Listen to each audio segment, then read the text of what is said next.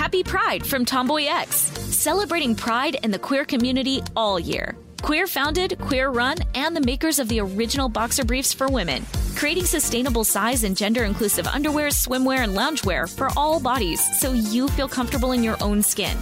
TomboyX just dropped their Pride 24 collection. Obsessively fit tested for all day comfort in sizes 3 extra small through 6X. Visit tomboyx.com. Hey, girlfriends, it's me, Carole Fisher, back with another season of the global number one podcast, The Girlfriends. Last time, we investigated the murder of Gail Katz. This time, we're uncovering the identity of the woman who was buried in Gail's grave for a decade before she disappeared. Join me and the rest of the club as we tell her story. Listen to season two of The Girlfriends, Our Lost Sister on the iHeartRadio app, Apple Podcasts, or wherever you get your podcasts. Hi, I'm Michael Rapaport. And I'm Kebby Rapaport. And together we're hosting Rapaport's, Reality Podcast. We have a passion for reality TV, and we're inviting you into our living room. We're dissecting the drama and we're giving praise to the single greatest form of entertainment on television today. That is right. Reality TV is the greatest form of entertainment on television today. Listen to Rapaport's Reality with me, Kebby Rapaport. And me, Michael Rapaport, on the iHeartRadio app, Apple Podcast, or wherever you get your podcast. Imagine you're a fly on the wall at a dinner between the mafia, the CIA, and the KGB. That's where my new podcast begins. This is Neil Strauss, host of To Live and Die in LA. And I wanted to quickly tell you about an intense new series about a dangerous spy taught to seduce men for their secrets and sometimes their lives. From Tenderfoot TV, this is To Die For. To Die For is available now. Listen for free on the iHeartRadio app, Apple Podcasts, or wherever you get your podcasts. Welcome to Brain Stuff, a production of iHeartRadio. Hey, Brain Stuff, Lauren Vogelbaum here.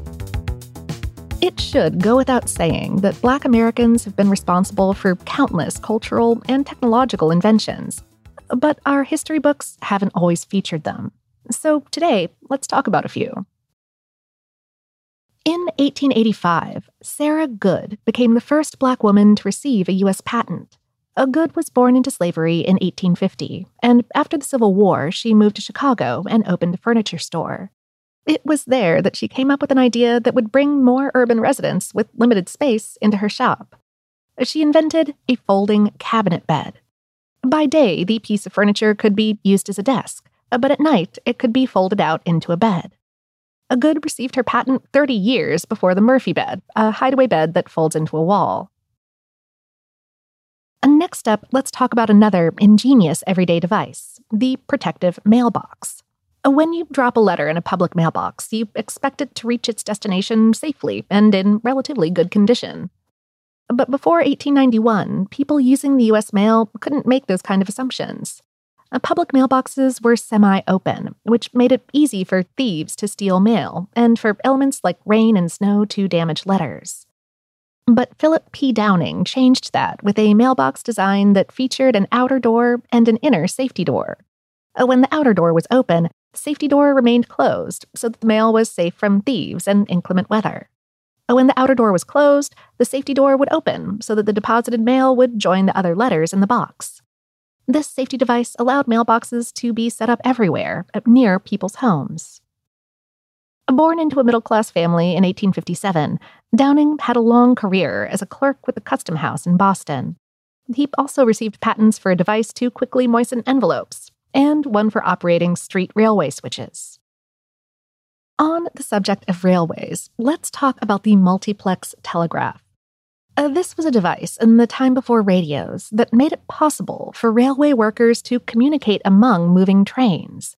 Uh, this was a game changer because, uh, okay, imagine trying to land an airplane at a busy airport. Air traffic controllers on the ground can communicate with pilots to prevent collisions. In 1887, one Granville T. Woods invented the multiplex telegraph to allow train dispatchers to do the same thing. It allowed dispatchers and engineers at various stations to communicate with moving trains via telegraph. Conductors could also communicate with their counterparts on other trains. Prior to 1887, train collisions were a huge problem, but Wood's device helped make train travel much safer. Woods was sued by Thomas Edison, who claimed that he was the inventor of the multiplex telegraph, but Woods won that lawsuit.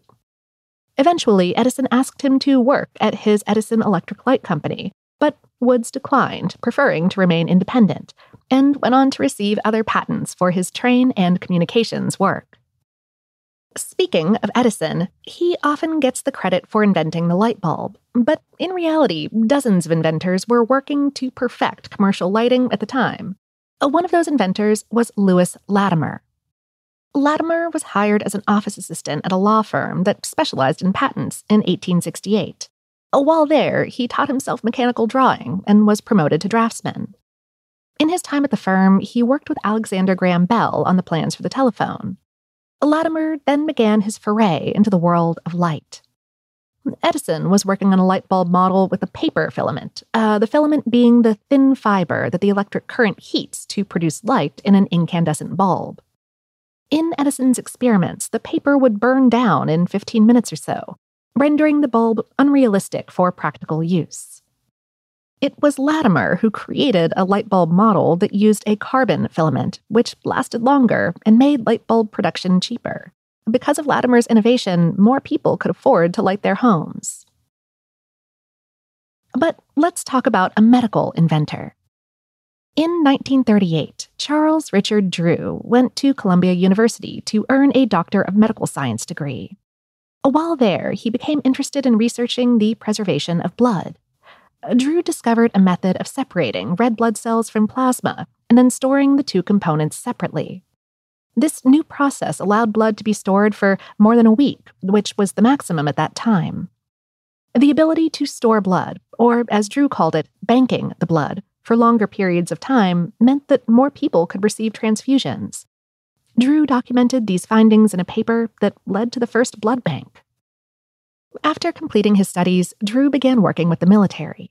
First, he supervised blood preservation and delivery in World War II, and then was appointed director of the first American Red Cross Blood Bank, a blood bank for the U.S. Army and Navy that served as the model for blood banks today.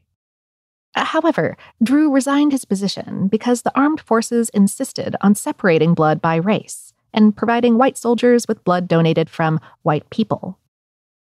Drew knew that race made no difference in blood composition, and he felt that this unnecessary segregation would cost too many lives. Drew returned to private life as a surgeon and medical professor at Howard University. Our final inventor today is Garrett Morgan. While working as a handyman at the turn of the 20th century, he taught himself how sewing machines worked so that he could open up his own shop, selling new machines and repairing broken ones. While trying to find a fluid that would polish needles, Morgan happened upon a formula that would straighten human hair, his first invention. Useful, but he would go on to save countless lives with his next two inventions. Troubled by how many firefighters were killed by smoke on the job, Morgan developed what he called the safety hood. This hood, which went over the head, featured tubes connected to wet sponges that filtered out smoke and provided cleaner air to the wearer. This primitive gas mask became a sensation in 1916 when Morgan ran to the scene of a tunnel explosion and used his invention to help save the lives of trapped workers. Later, in 1923, as automobiles were becoming more common, Morgan noticed that collisions were all too common on chaotic streets, and so he developed an early prototype of the three position traffic signal. Today's episode is based on the article Top 10 Inventions by African Americans on HowStuffWorks.com, written by Molly Edmonds. The Brainstuff is a production of iHeartRadio in partnership with HowStuffWorks.com and is produced by Tyler Klang. For more podcasts from iHeartRadio, visit the iHeartRadio app, Apple Podcasts, or wherever you listen to your favorite shows.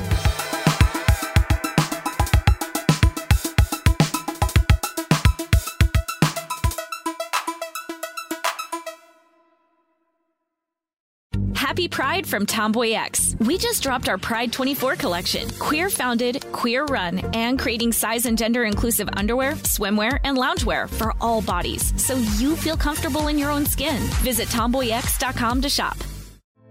Hey, girlfriends, it's me, Carole Fisher, back with another season of the global number one podcast, The Girlfriends.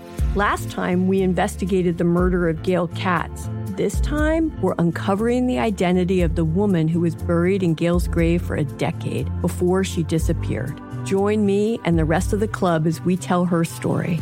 Listen to season two of The Girlfriends, Our Lost Sister on the iHeartRadio app, Apple Podcasts, or wherever you get your podcasts.